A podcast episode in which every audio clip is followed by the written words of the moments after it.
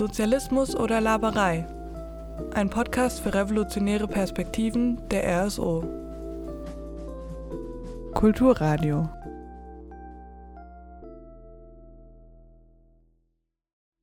Hallo und herzlich willkommen zu einer neuen Podcast-Folge Sozialismus oder Laberei. Heute in einer ganz neuen äh, Besetzung. Wir haben einen Gast, der noch nie dabei war. Äh, ich begrüße Steff. Hallo Steff. Hallo Georg. Dann äh, ich freue mich, dich heute zu Gast zu haben. Und zwar haben wir uns eine äh, Dokumentation angeschaut. Äh, Steff hat sie vor mir gesehen, äh, eine Woche vor mir. Ich habe sie mir dann auch angeschaut, äh, weil sie gemeint hat, dass es super spannend ist. Ähm, Steff, erzähl mal, was war denn das für eine Dokumentation? Genau, ähm, also nochmal ja, herzlichen Dank für die Einladung auch. Ähm, genau, der Film, äh, den wir gesehen haben, letztendlich jetzt beide, äh, heißt The Other Side of the River. Und ähm, wovon handelt dieser Film bzw. diese Dokumentation? Ähm, und zwar ähm, handelt es sich um eine junge Frau, ähm, die in Nordsyrien oder Nordostsyrien in der Region Rojava quasi ähm, eine Ausbildung bei der Polizei beginnt ähm, und letztendlich dann auch da arbeiten wird.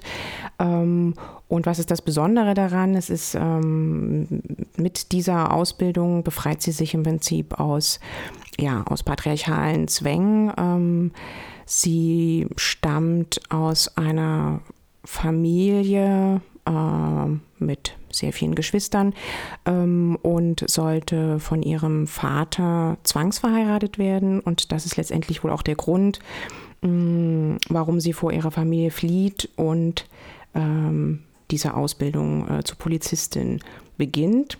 Der Film äh, wurde gedreht 2016, 17. Das sagt er zwar selber im Film nicht, aber das kann man zumindest ähm, beim näheren Recherchieren herausfinden. Ähm, und letztendlich soll dieser Film äh, zeigen, was, ähm, was vielleicht für Möglichkeiten für junge Frauen ähm, in Nordostsyrien äh, oder Rojava äh, bestehen. Ähm, was besonders vielleicht auch in dem Film oder an dem Film auffällt, ist, dass wir eigentlich nur eine Hauptprotagonistin oder dass eigentlich im Prinzip die ganze Geschichte um diese Hauptprotagonistin äh, entsteht. Ähm, ihr Name ist Hala. Das ist eben äh, diese junge Frau und ähm, sie steht komplett eigentlich auch ähm, im Mittelpunkt. Ähm, ja, äh, danke schon mal für den, für den ersten Einblick.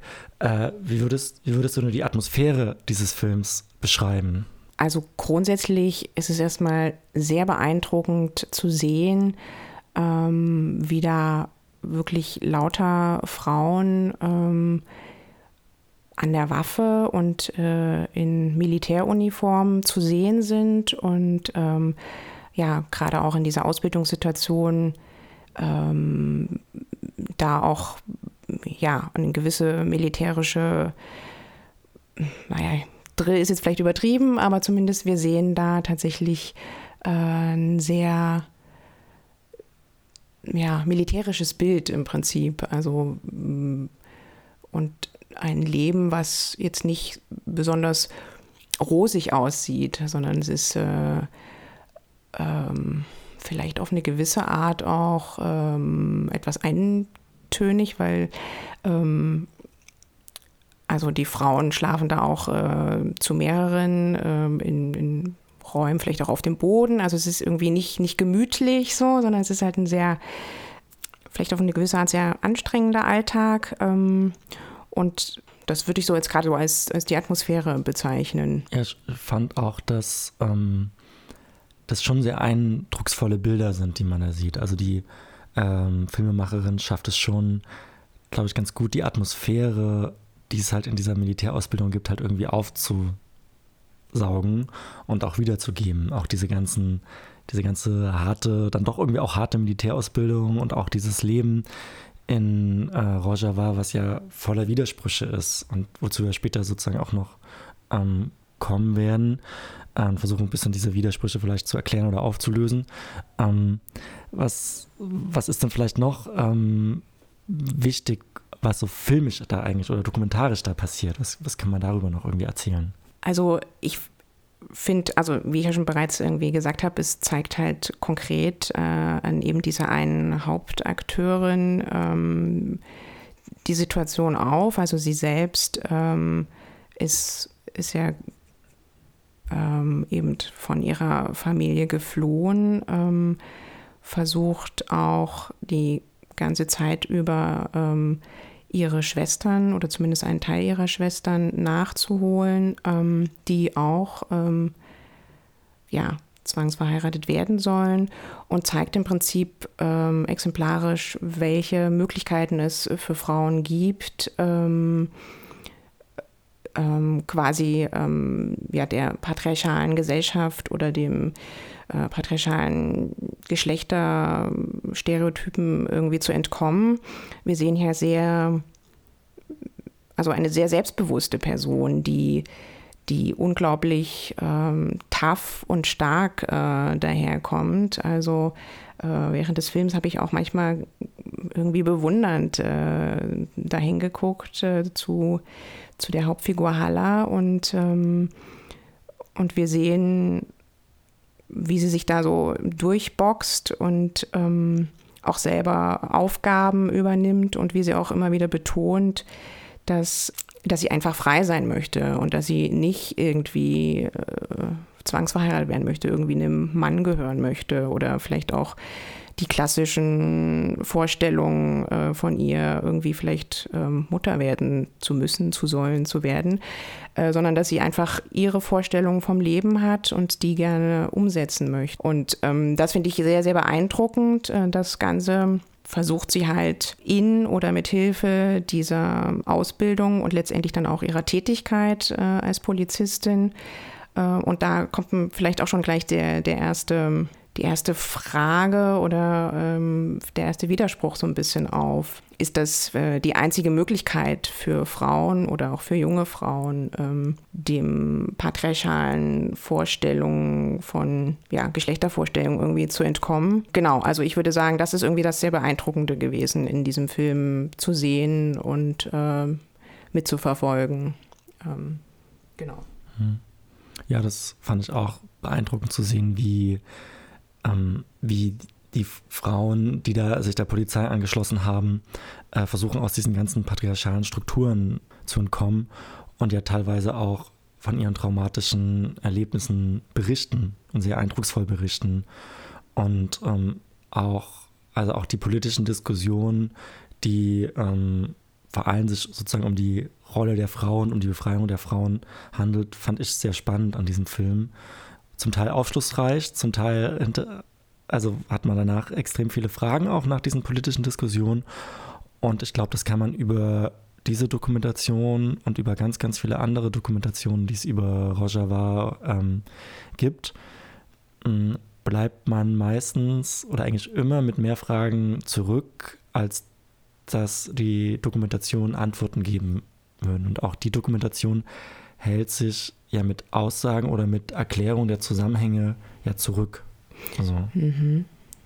Und ähm, erklärt wenig die Strukturen. Ähm, und es ist auch überhaupt nicht einfach, die Strukturen zu erklären, äh, weil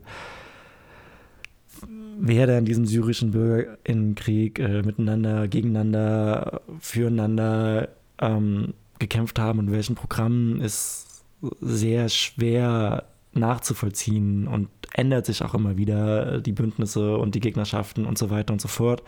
Ähm, und wir werden das jetzt, also jetzt ja auch gar nicht irgendwie auflösen, aber wir wollen trotzdem, glaube ich, ein bisschen versuchen, so ein paar Fragen, die uns gekommen sind, äh, zu, zu beantworten. Ähm, und um das überhaupt erstmal äh, machen zu können, ähm, ist es irgendwie wichtig, überhaupt erstmal zu verstehen, wie es dazu kam. Also dazu müssen wir äh, gut elf Jahre zurückreisen in das Jahr 2011, ähm, als in Syrien äh, Massenproteste losgingen gegen das äh, Regime von Assad.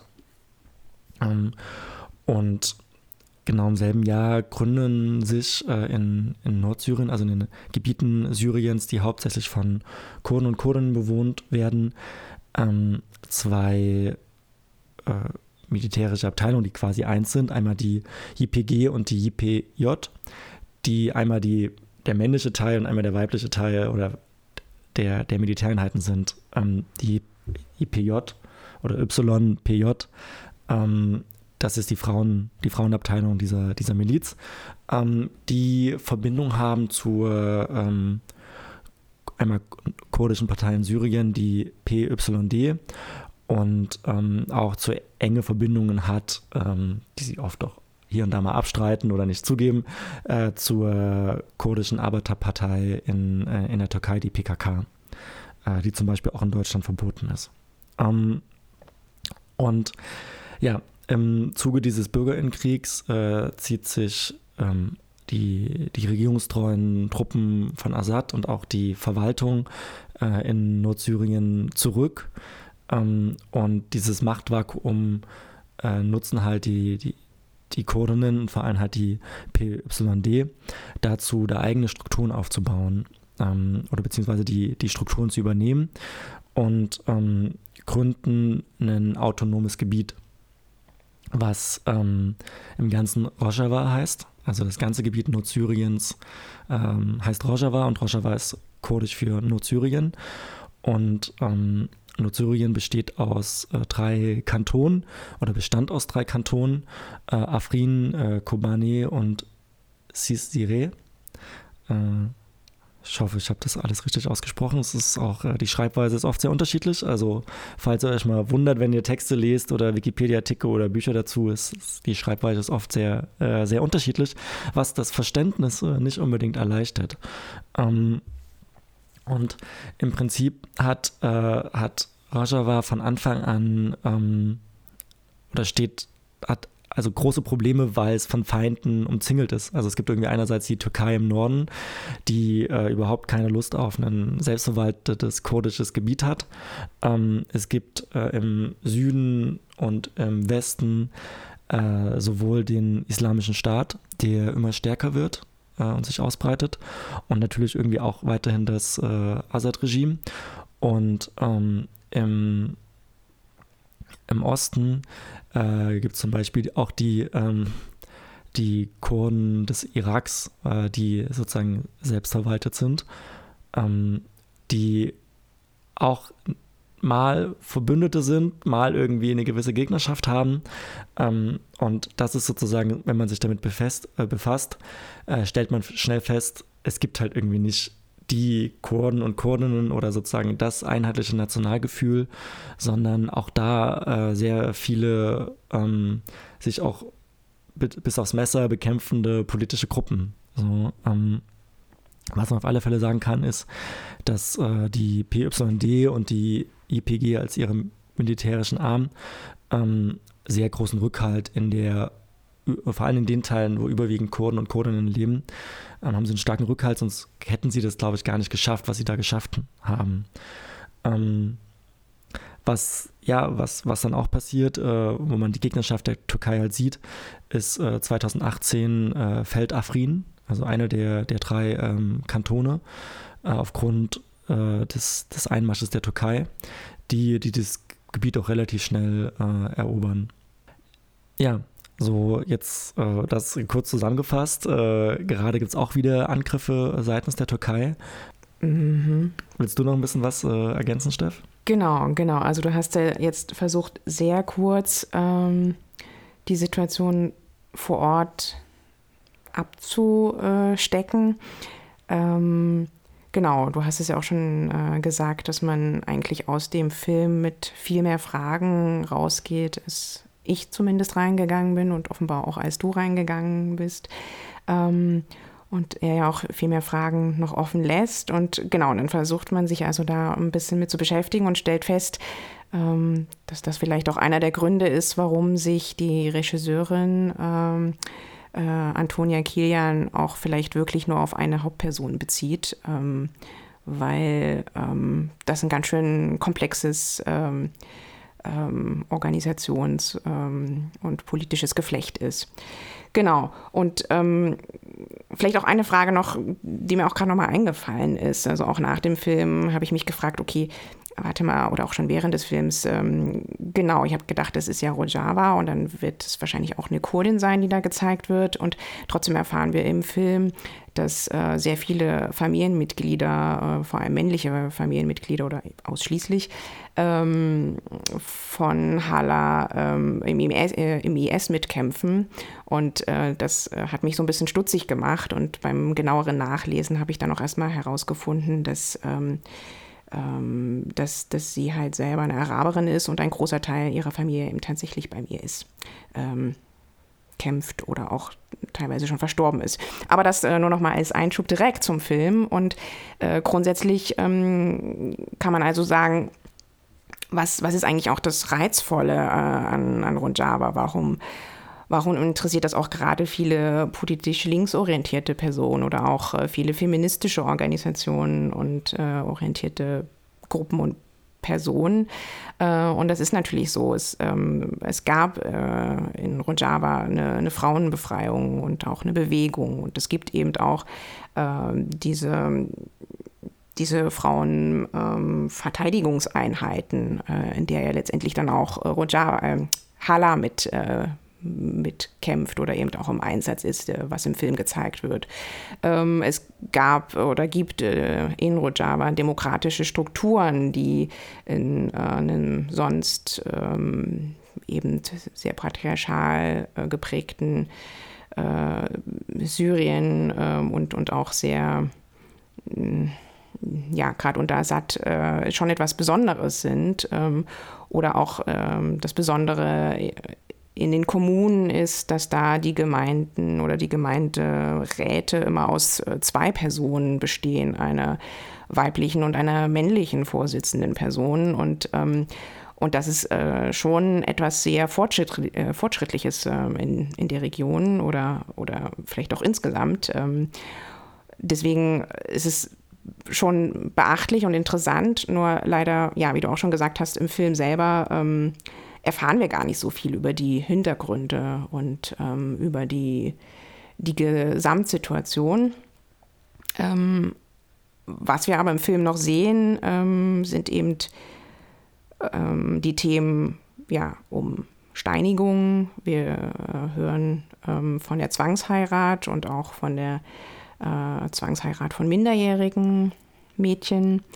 Ähm, und wir sehen im Film ähm, hören wir sehr viele, vielleicht auch, also auch gerade die Ausbilderin ähm, mit vermeintlich feministischen Äußerungen, die, die ich aber persönlich, wo ich eher ziemlich schlucken musste und dachte, aha, äh, das ist eher vergleichbar so vielleicht mit Äußerungen, ja, von Feministinnen aus den 70er Jahren hier in Deutschland. Ähm, es gibt zum Beispiel eine Szene, wo mh, mm, eine der äh, der Ausbilderin ähm, zu den jungen Frauen, wirklich jungen Frauen, so wahrscheinlich Anfang 20, ähm, spricht, dass sie sich ähm, sexuell eigentlich enthalten sollen, weil ja letztendlich der Mann in Anführungszeichen äh, eigentlich verteufelt wird. Ähm, und das ist natürlich irgendwie aus meiner Sicht nicht besonders äh, fortschrittlich und, und ähm, Gerade wenn ich sehe, dass da extrem junge Frauen äh, sind, dann denke ich mir, oh, wie lange seid ihr da am Start? Ähm, Gleichzeitig ist auch im Film zu sehen, dass die, ähm, die militärische Ausbildung, also die Vorgesetzten, äh, die die Militärausbildung vornehmen in dem Polizeicamp, äh, Männer sind. Ähm, und ja, zum einen ist die Frage, warum warum sind die politischen äh, Ausbilderinnen Frauen und warum sind die Militärausbilder äh, Männer?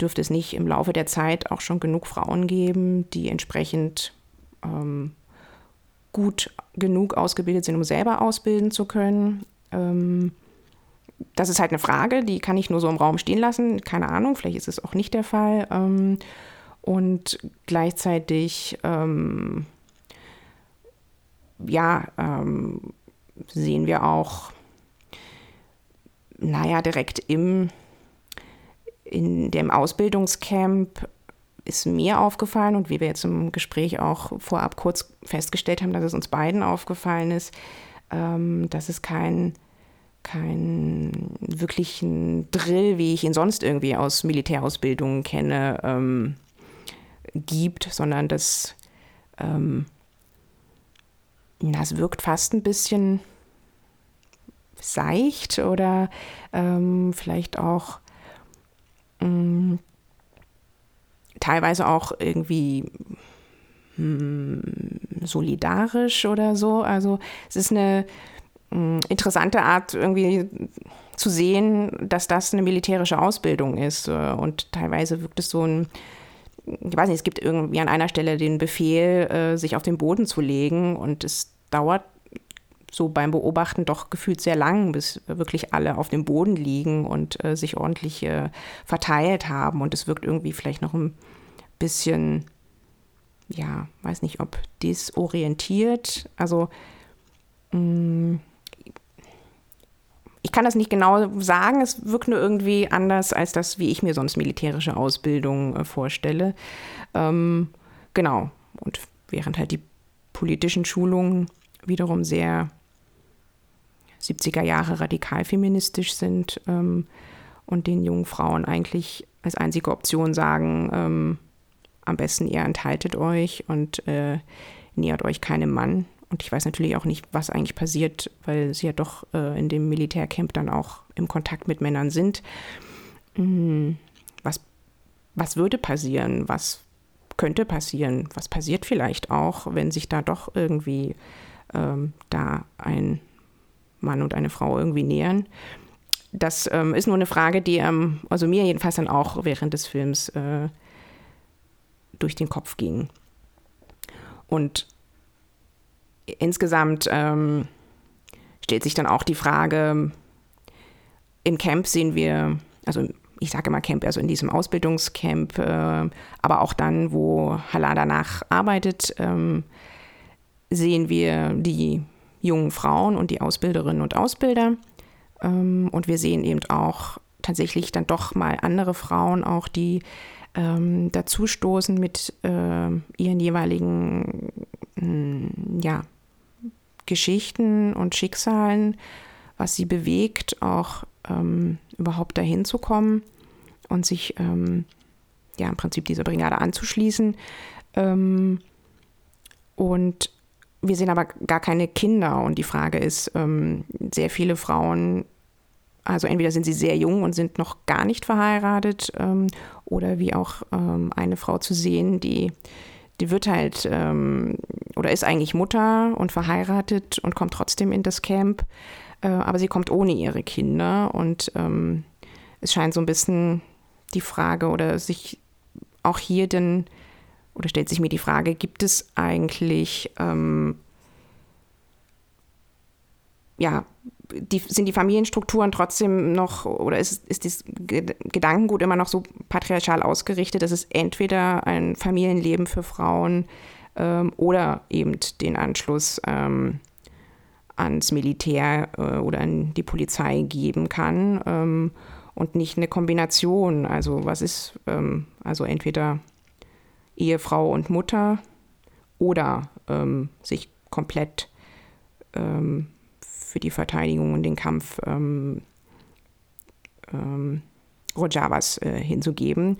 Und ja, theoretisch könnte es natürlich auch die Möglichkeit geben, äh, das vielleicht zu organisieren, dass es eine, eine Kinderbetreuung auch gibt für die Frauen, die kommen und Kinder haben. Ähm, aber das ist zumindest im Film nicht zu sehen. Mhm, ähm, das bleibt ja auch so ein bisschen als Frage. Also das ist ja, ja ähm, man sitzt da im, im Kino und äh, sieht sozusagen diese Dokumentation und ähm, denkt sich dann, okay, am Ende dachte ich mir, ja, vielleicht sind die auch so radikal äh, feministisch, weil, ähm, weil es keine andere Möglichkeit für sie gibt, äh, die, die Frauen da sozusagen äh, bei der Militäreinheit zu geben, weil es halt nur diese Option gibt. So und weil der Rest der Gesellschaft draußen oft noch irgendwie sehr patriarchal ist. So. Ähm, und das erklärt dieser, also erklärt eigentlich fast, ich kenne keine Dokumentation, die das irgendwie mal erklären würde ähm, oder diese Fragen beantworten würde. Und das fände ich sehr schade. Äh, oder ich finde es sehr spannend, einfach mehr dazu zu erfahren. Ne? Und ähm,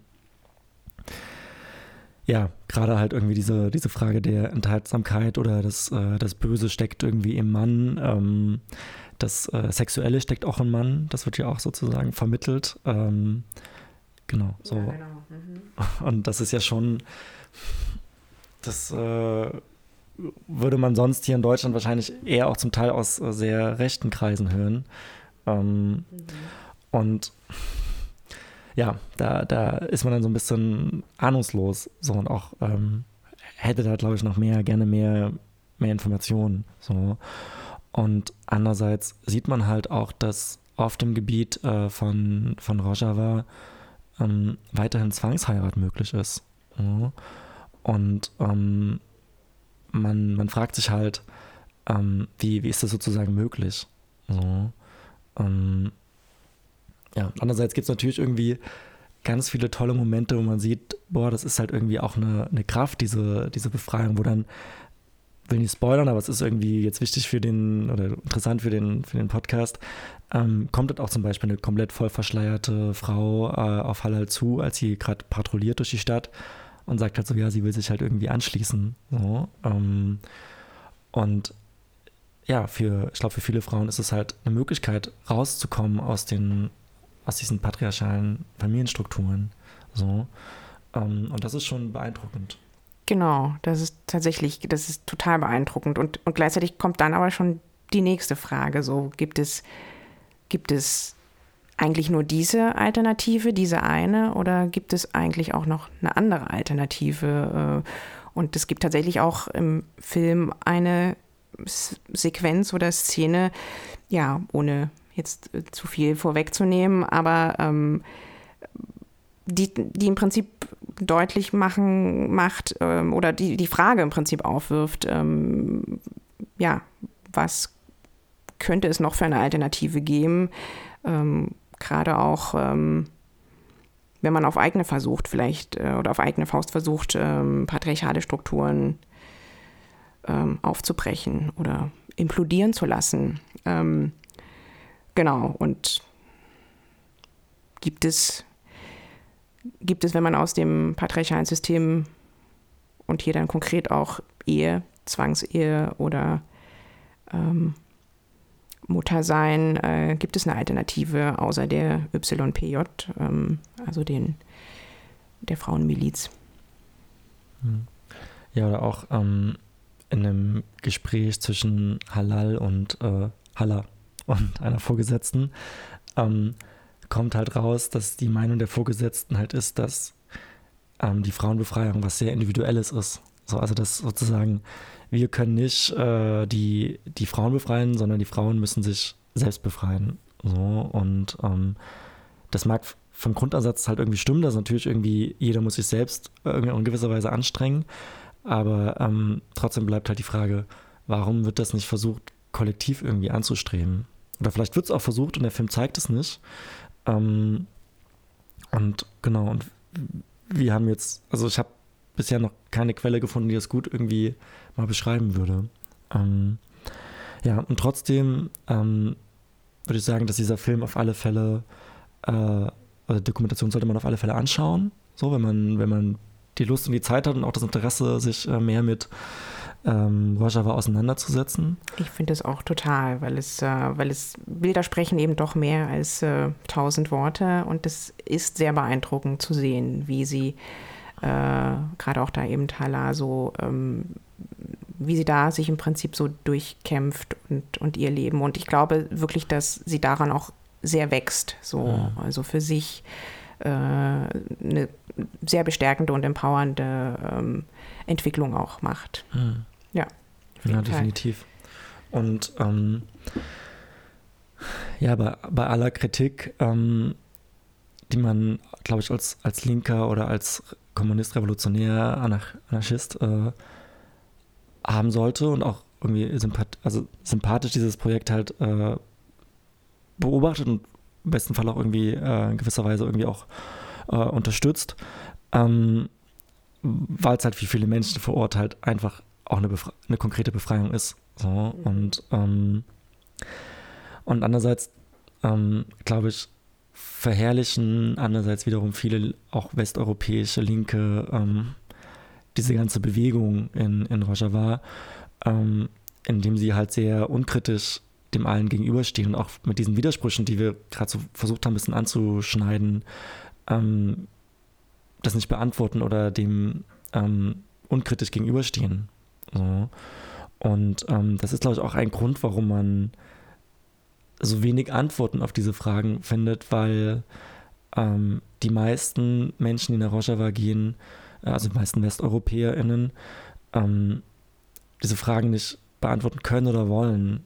So und ähm, ich glaube insgesamt ist halt ähm, immer auch dieses Problem an, an nationalen Befreiungsbewegungen, was, was Rojava in gewisser Weise ist, nämlich irgendwie die Befreiung der ähm, Kurden und Kurdinnen, auch wenn sie versuchen, andere Minderheiten zu integrieren ähm, oder andere Bevölkerungsgruppen, die ja in vielen Teilen äh, Rojavas auch ähm, arabische Mehrheit ähm, was wohl mehr recht als schlecht äh, gelingt. Ähm, aber das ist ein ganz anderes Thema und da findet man auch sehr widersprüchliche Sachen zu.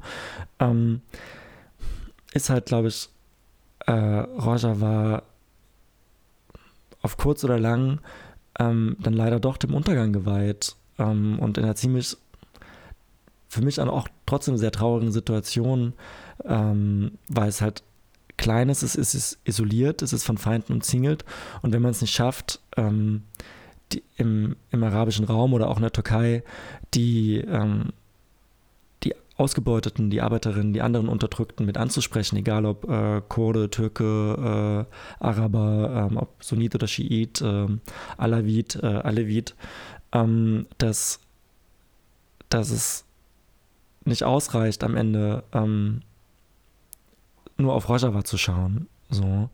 Ähm, ja. Und das, das, oder was Rojava auch zeigt, dass man sich auf gar keinen Fall jemals irgendwann ähm, auf die imperialistischen Großmächte verlassen kann. Also die USA äh, lässt 2018 ähm, Rojava in Stich, äh, kurz darauf fällt halt ähm, die Türkei in Afrin ein. So.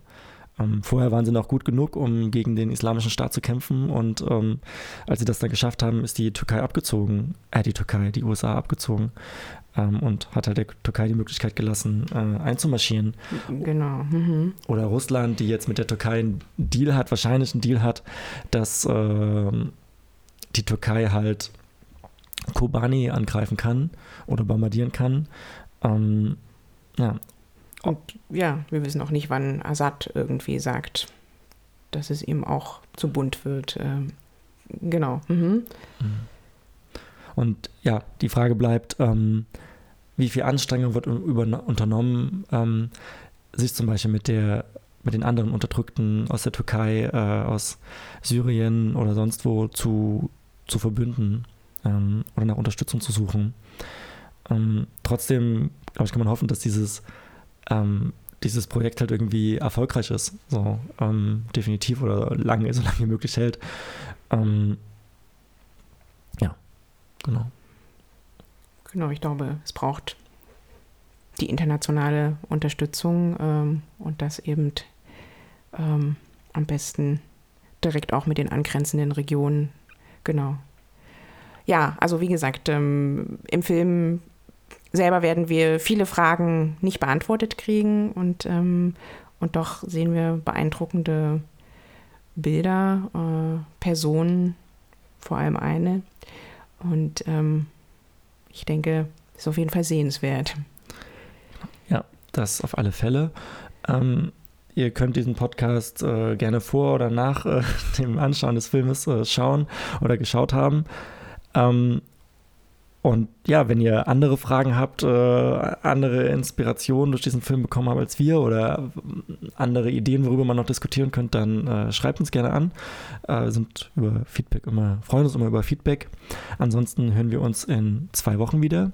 Und bis dahin wünsche ich euch alles Gute, äh, kommt gut durch die Zeit und auf Wiedersehen. Und danke, Steff, dass du dabei warst. Ja, danke auch für die Einladung und ähm, ja, auch euch und dir alles Gute. Dankeschön.